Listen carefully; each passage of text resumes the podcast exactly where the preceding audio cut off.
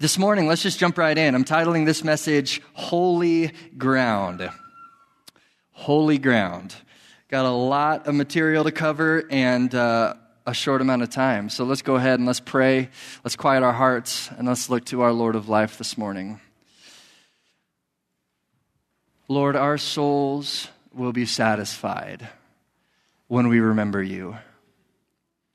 God, we remember uh, the psalmist David praying those words My soul will be satisfied as with marrow and rich foods when I think of you, when I remember you. And we do that right now, Father. We remember you. We remember your presence. We remember your Holy Spirit.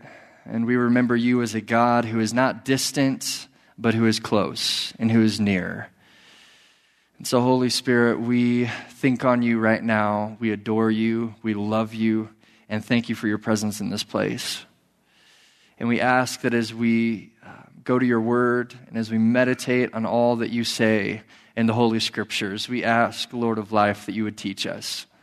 We pray that you would make us lie down in green pastures this morning and that you would lead us beside still and quiet waters. We pray that you would restore our souls that whatever circumstances are present here in the room, whatever hardships, whatever frustrations, uh, whatever areas of our life that have just gone sideways this week, Lord, we ask that you would give peace. We ask that you would bring joy. We ask that you would be the God of all comfort, who comforts, comforts us in our distress so that we may comfort others. So we drink you in this morning. We feast on your love. We feast on your holy scriptures, and we ask that everything we give attention to this morning would be pleasing to you and that you would speak to us through it. And we commit ourselves right now to be diligent, to be doers of the word, and not just hearers only. So we look to you this morning, Holy Spirit, and we ask that you would teach us according to your word. And we pray these things in Christ's name. Amen. Amen. Amen. Um, well, have you ever had a sickness that you were just trying to fight off? that infection, that thing in your body that you uh, tried to kick and tried to beat and tried to just get healthy. Um, I know it's kind of cold season right now. I've been kicking a bit of a cold myself. Uh, started in the nose and moved down to the chest, one of those things. Many of you have probably been trying to kick a cold these past few weeks. It's just going around. There's just that stuff that we're trying to flush out of our system and get out of our body. Well, uh, when JC and I uh, we're about to get married. Uh, actually, a week before our wedding, we came in contact with this and, and actually uh, had an occurrence where sickness was no joke in the Caldwell house. Well, it wasn't the Caldwell house yet because we weren't living together, but um, I want to make that clear. But anyway, the week before our wedding, we were just stressed as all get out. And for those of you who have been engaged or who are currently engaged, you know full well that sometimes in the engagement phase, you are just freaking stressed and you're losing sleep and you're anxious and you're just ready to be married. And there, it comes that point where you're just like, just forget these details. Like, Mike, I just want to be married. Can we just like get married in a courthouse and do this thing in like three years? Because I just, I just want to be married already. Well, that's where we were. We were stressed. We were tired. And, uh, this one night, a week before our wedding, uh, JC was living with my sister we just moved to Colorado, and uh, and I was living with my dad, and we were preparing, obviously, to move into our apartment together in a week. But uh, we were on on uh, baby duty, on niece and nephew duty one night, and we were in charge of babysitting the kids and putting them down. And then once we put them down, we were exhausted. So JC was going to go to bed. I was going to drive home and go to bed, and we were going to, for the first time in a long time, just get rest. A night where both of us separately just, whew, okay breathe. And so we're, we're putting the kids down, and there's four of them. There's Adri, Hudson, Cooper, and uh, Ellis. And we're putting the kids down. And, uh, and we get to the third one, and we put uh, Hudson down, who at the time was the youngest. And we put all the kids in their room.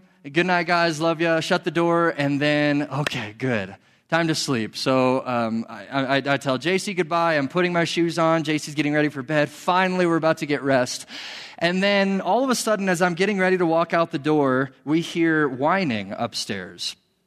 we're like, okay, sure, okay, let's go check on the kids. So we look up, we go upstairs, we follow kind of the whining noise, and we find that Hudson, the youngest, who was three at the time, was just whining. He was crying. He was that little whimpering cry, you know.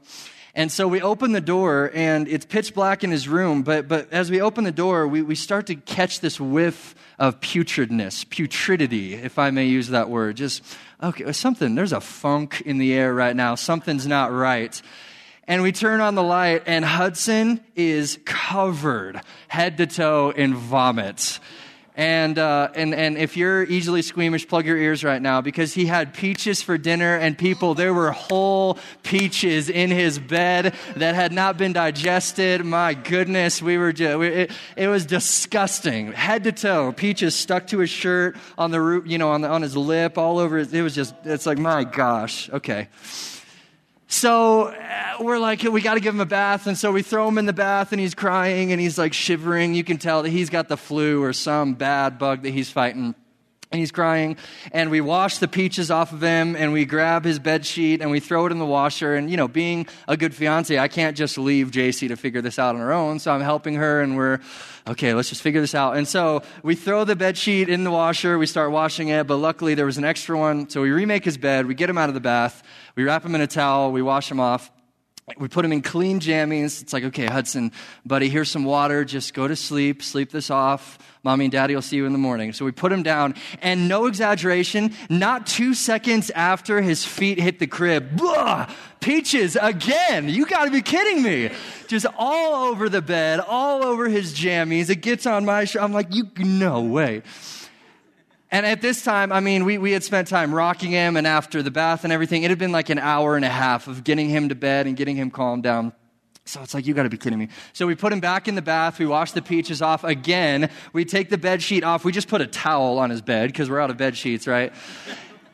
And, uh, and, and we take another two or three hours of just trying to, okay, buddy, it's okay, it's okay, just relax. And finally, at like one in the morning, we get him down, he falls asleep, he is peach free out of his system, no more vomiting, and we're exhausted. And again, stressed as all get out and just ready for this night to be over. So JC goes to bed, I drive home, I go to sleep, and it was the worst week of our life. I'm just going to say, the week leading up to our wedding was the worst week of our life, but we survived it. And we saw with this thing of Hudson and this flu, we saw uh, this occurrence where there was a sickness just trying to get flushed out of the system.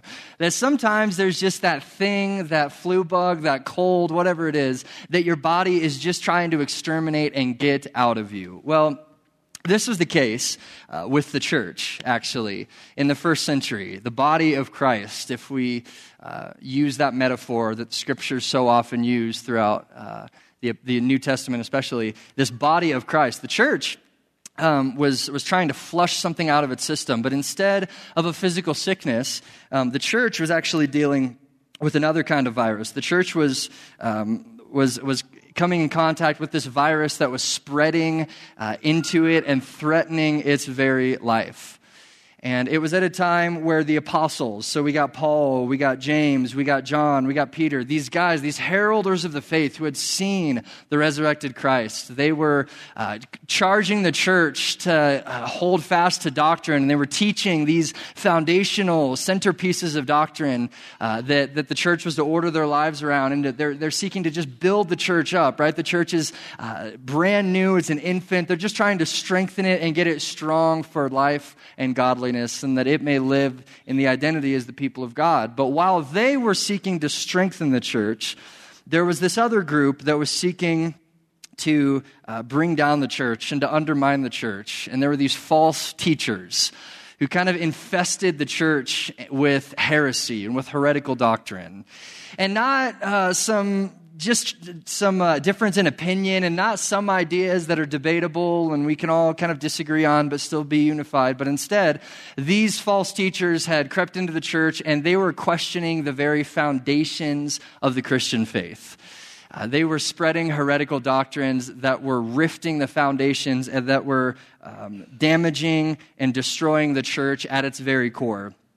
And uh, it was a period of decades that really turned into centuries that the church was fighting these false doctrines. And just they were on the defensive, just trying to protect the church from these heresies that were absolutely going to destroy it if they weren't careful.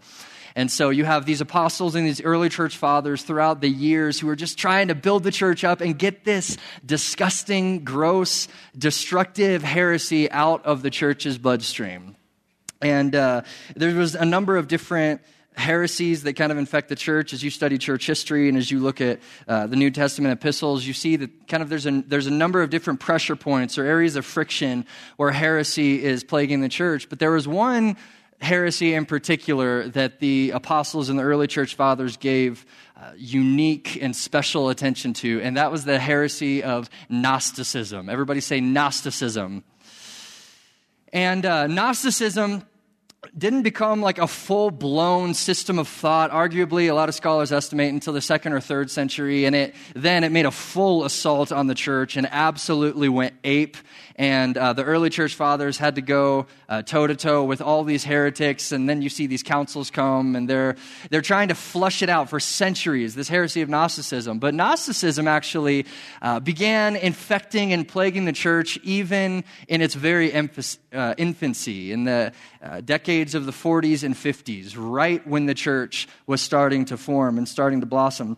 And this is going somewhere, okay? Track with me. Some of you history buffs are loving this and you're eating this up. As some of you, I'm seeing a glazed face, like, okay, um, where am I right now? Oh my gosh. But we're going somewhere, okay? So stick with me just for a couple minutes and then this will all make sense. But Gnosticism was starting to plague the church, it was infecting the church, and um, there was a lot to this heresy of Gnosticism as we study it. A lot of different strands. It's really a complex belief system, or it was. And uh, we, we could talk about a number of different doctrines that it held to, but one of the doctrines of Gnosticism was uh, what we call Gnostic dualism. And what Gnostic dualism held to was that um, the material world, the physical world, was innately evil. There was absolutely no good to it. It was disgusting. It was evil. And the, the spirit realm, on the other hand, was innately and completely good. And so you had this complete evil and this complete good um, juxtaposed against themselves. And they said that the material world cannot be good in its very nature. And we got a slide up here that, that breaks down really the core belief system then that that leads to. Gnostic dualism, essentially, God maintains distance from the physical, but and can only be found in the spiritual.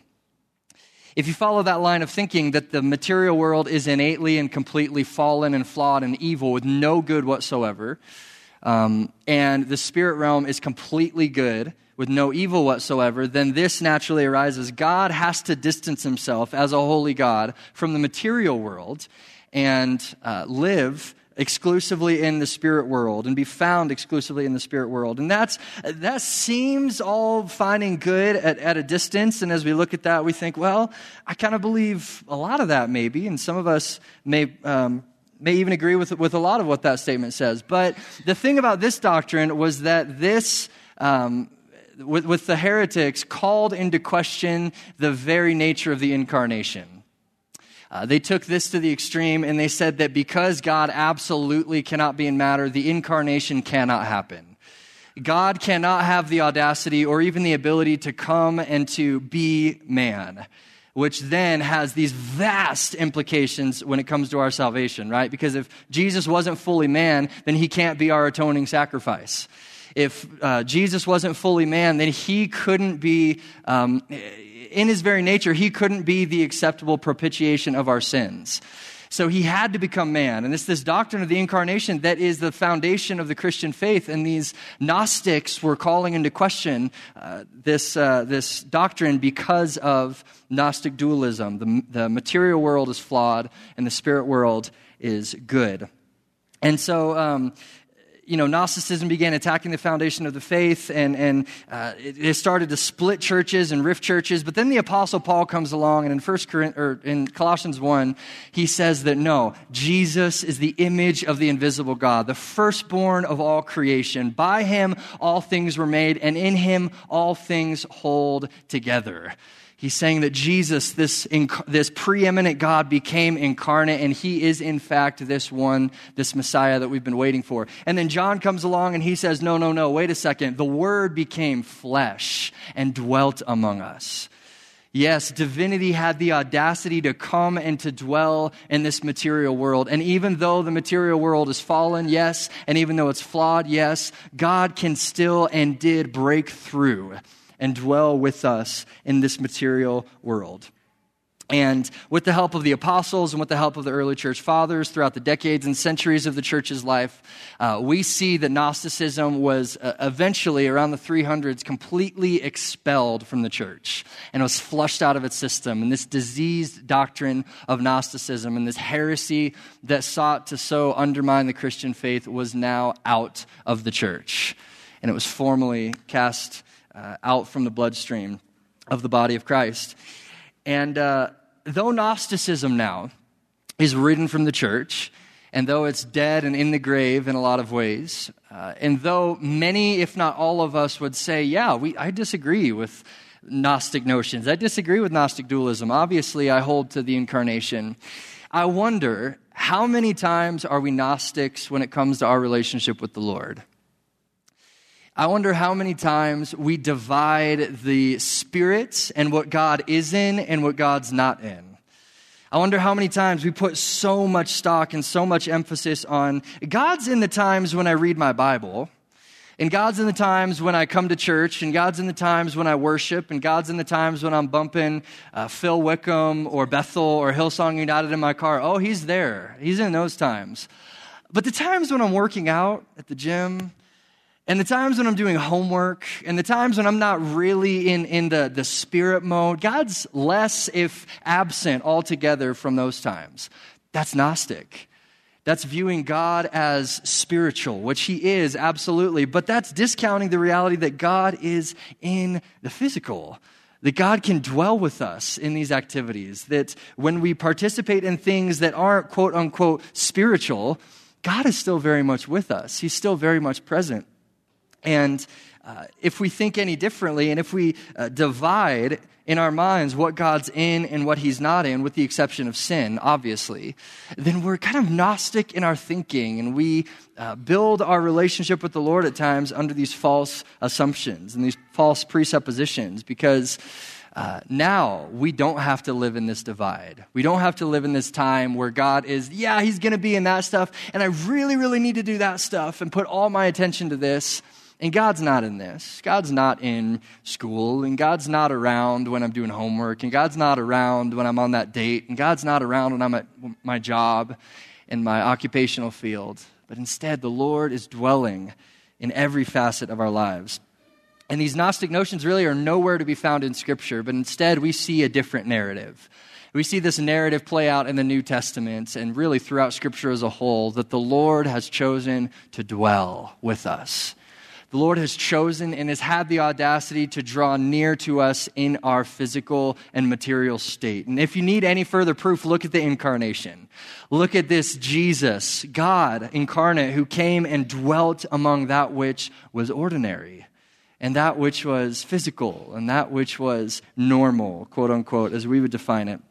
God has dwelled among his people, and we've looked at this throughout the series these past two weeks, but uh, we see this beautifully articulated in Romans chapter 8, verse 11. The Apostle Paul says this If the spirit of him who raised Jesus from the dead dwells in you, he who raised Christ Jesus from the dead will also give life to your mortal bodies through his spirit who dwells in you. Keep that up for a second this Holy Spirit dwelling in our mortal bodies, in, in the substance of our lives, in this normal, in this ordinary, in this natural state, the Holy Spirit, God Himself dwells and gives life to our mortal bodies and lives with us and intimately dwells with each of us.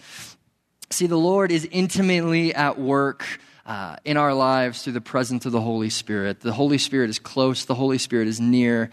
And uh, he, he dwells with us, even in the common and very ordinary of our lives, though we can so often tend to separate. Oh, God's not really in that. God's definitely in that.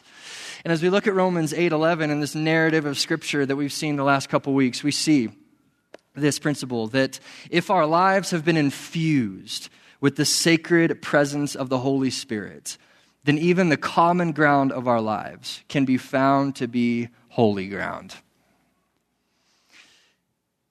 If our very lives have been infused with this sacred presence of the Holy Spirit, then the common ground of our lives can be found to be holy ground.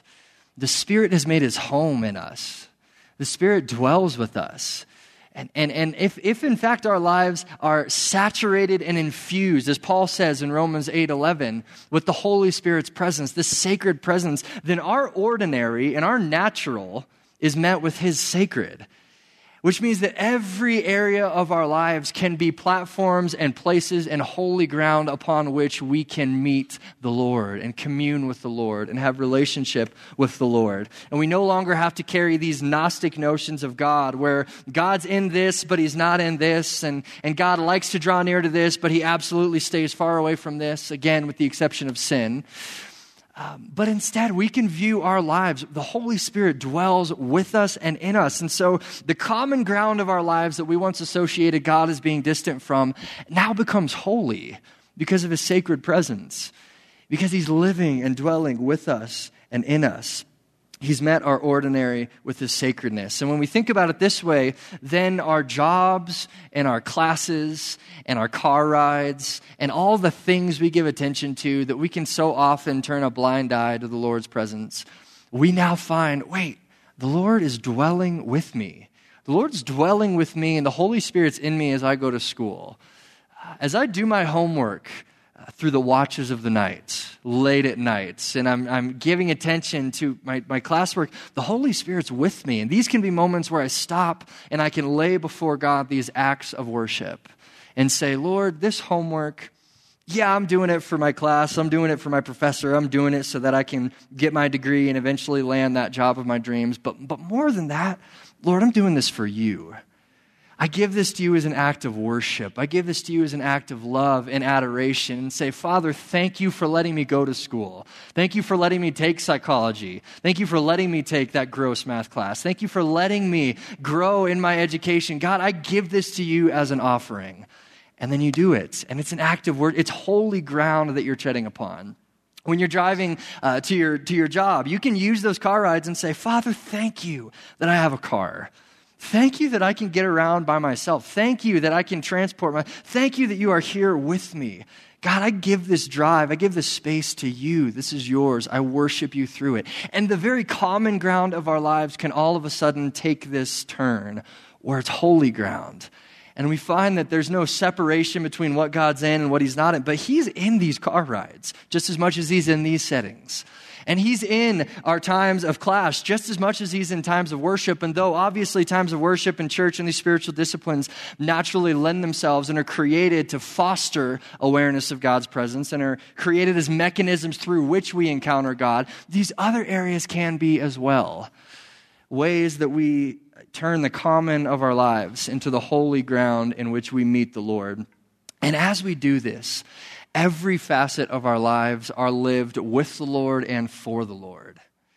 Everything, every part of our being, every season of life, everything that our life entails, we can now live with the Lord and for the Lord. As we talked about last week, we can cultivate and foster this unbroken, unbridled communion with the Lord that is a sliver, a type and shadow, a foretaste of what we will experience in the new creation this unbroken, consistent, uh, communal relationship with the Lord that is deep and that is rich and treats the common even as holy because of the Holy Spirit's infused presence in our lives. Um, last week, we looked at uh, the life of Brother Lawrence, uh, who has actually become a familiar figure of study here at Young Adults. And we looked, for those of you who were here last week, we looked at this, uh, this 17th century monk who was known as that clumsy oaf who broke everything. And some of you left encouraged just because you learned you weren't alone in that, which is great. Um, and he's, the, he, he's known as this clumsy oaf who broke everything, and yet he fostered this relationship with the Lord uh, where people far and wide took notice of, and they were writing him letters, and he responded back. And these letters have now been collected and compiled into a one volume book called The Practice of the Presence of God. And if you missed this, jump online, uh, listen to the podcast, because we went a little in depth in the life of Brother Lawrence. But I want to take us back to the life of Brother Lawrence because this idea of the common becoming sacred was such a cornerstone reality to Brother Lawrence and his life and his ministry and his letters. Because Brother Lawrence, as the monastery cook, who held one of the lowly positions in the monastery, uh, learned how to foster and cultivate not only this awareness of the Lord that we talked about last week, but he learned to cultivate this practice of doing all things for the Lord. Uh, he would scrub dishes for the Lord. He would, he would wash floors for the Lord. He would clean up vomit peaches off the table for the Lord. Glory to God, yes. And he learned through these little actions in the monastery uh, that everything he puts his hand to could, in fact, be worship and could be holy ground upon which he met the Lord. And I want to take us to another quote by Brother Lawrence uh, from the practice of the presence of God. Beautiful. Here's what it says We can do the little things for God. I turn the cake that is frying on the pan for the love of Him. It is enough for me to pick up but a straw from the ground for the love of God. How very much shorter it is and easier to do our common business purely for the love of God to set his consecrating mark on all we lay our hands to, and thereby to foster the sense of his abiding presence by the communion of our heart with his. Brother Lawrence got really good at turning the common and the ordinary of his life into holy ground. He, he got very good at fostering this awareness of the Lord that led it to the practice of flipping the cake, flipping pancakes, picking up straws, doing the little things for the love of God, this profound attitude of worship that wasn't exclusive just to coming into a church building and lifting hands and praising God and doing that corporately, which obviously we do. There's a special place in our lives of faith for that. But he fostered this cultivation, this, this perpetual life of worship this practice of doing all for the love of God, of uh, participating in all and laying all down as worship unto the Lord. And uh, when we can be so prone to view the spiritual things as the things that God's in, and yet he's distant from these physical things, Brother Lawrence calls us back this morning to this central reality that all can be worship, all can be holy ground all can be opportunities to adore and encounter our God of love. It can all be worship. It can all be adoration. It can all be opportunities for us to stop and pause and say, God, you are great. You are awesome. We, I love you. Thank you for provision. Thank you for life. Thank you for breath in my lungs. And we go on and on and we glorify the Lord. Lord, thank you for your salvation and your redemption. Jesus Christ, you are the incarnate Son of God. I look to you for my hope, for my strength, and I thank you for Calvary. And we just worship him and adore him and lay our lives before him. God, I give you this homework. I give you this car ride. I give you these boring and mundane moments at my desk at work. And we do all as worship. We do all as adoration. We do all as if we're treading upon holy ground. And the Holy Spirit who lives in us now enables this. The Holy Spirit gives us the ability to recognize that everything, the entirety of our lives, is saturated with God's presence. And as we walk this journey of faith, we're growing in this awareness that, wow, the Lord's with me in this area, and the Lord's with me in this area, and in this area. And we cultivate this awareness and we seek to live our lives in worship and adoration unto Him, where God's not distant from the common, and God's not distant from the ordinary, and God's not distant from that which is natural or that which is boring or that which is mundane, but God can be and is in intimately in the ordinary and the common of our lives, and all can be holy ground. The final scripture we're going to look at is Romans 12:1, and this is the message translation. Eugene Peterson does such a beautiful job of writing this, but this is Paul saying this. So here's what I want you to do, God helping you. Take your everyday ordinary life. Your sleeping, eating, going to work and walking around life and place it before God as an offering. Embracing what God does for you is the best thing you can do for Him. Look at this list.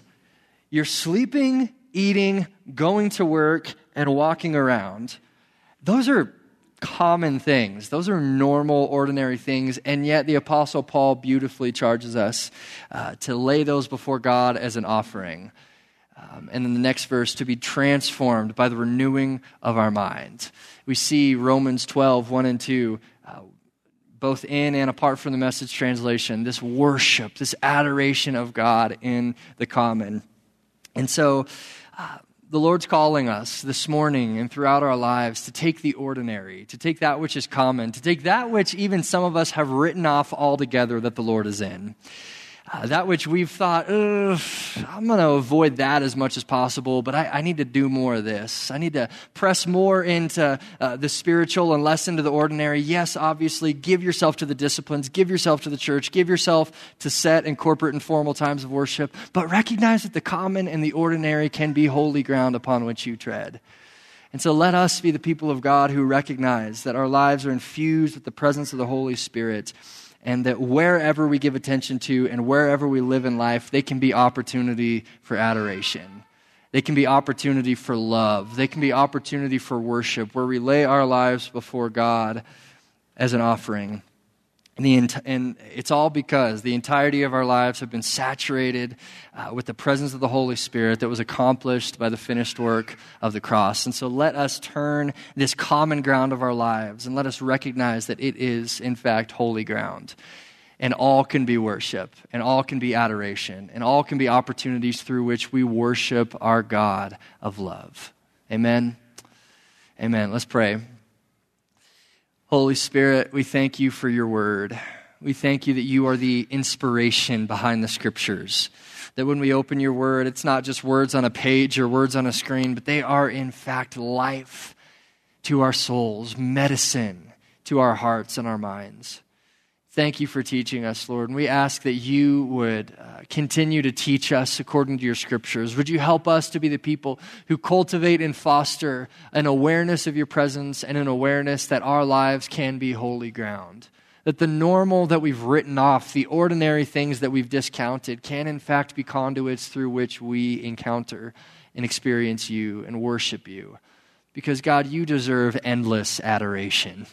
You deserve infinite praise. You deserve eternal worship and glorification. And we ask, Lord, that our lives here on earth would be a sliver of that eternity that we'll walk into.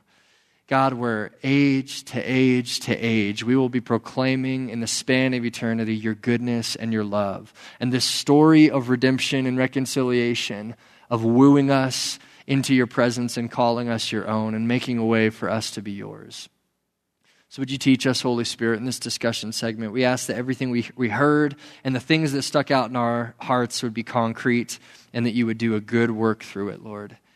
Let us put these words into practice and we give this time to you. In Jesus' name. And everybody said, Amen, amen and amen. We'll take this common ground of discussion and uh, recognize this holy ground. The Holy Spirit's here, He's teaching, uh, He's speaking to us through His words. So let's, uh, let's talk. Let's discuss, let's nuance, and God bless you at your tables as you discuss. All right. Bring those discussions to a close, and we'll wrap up here in a second.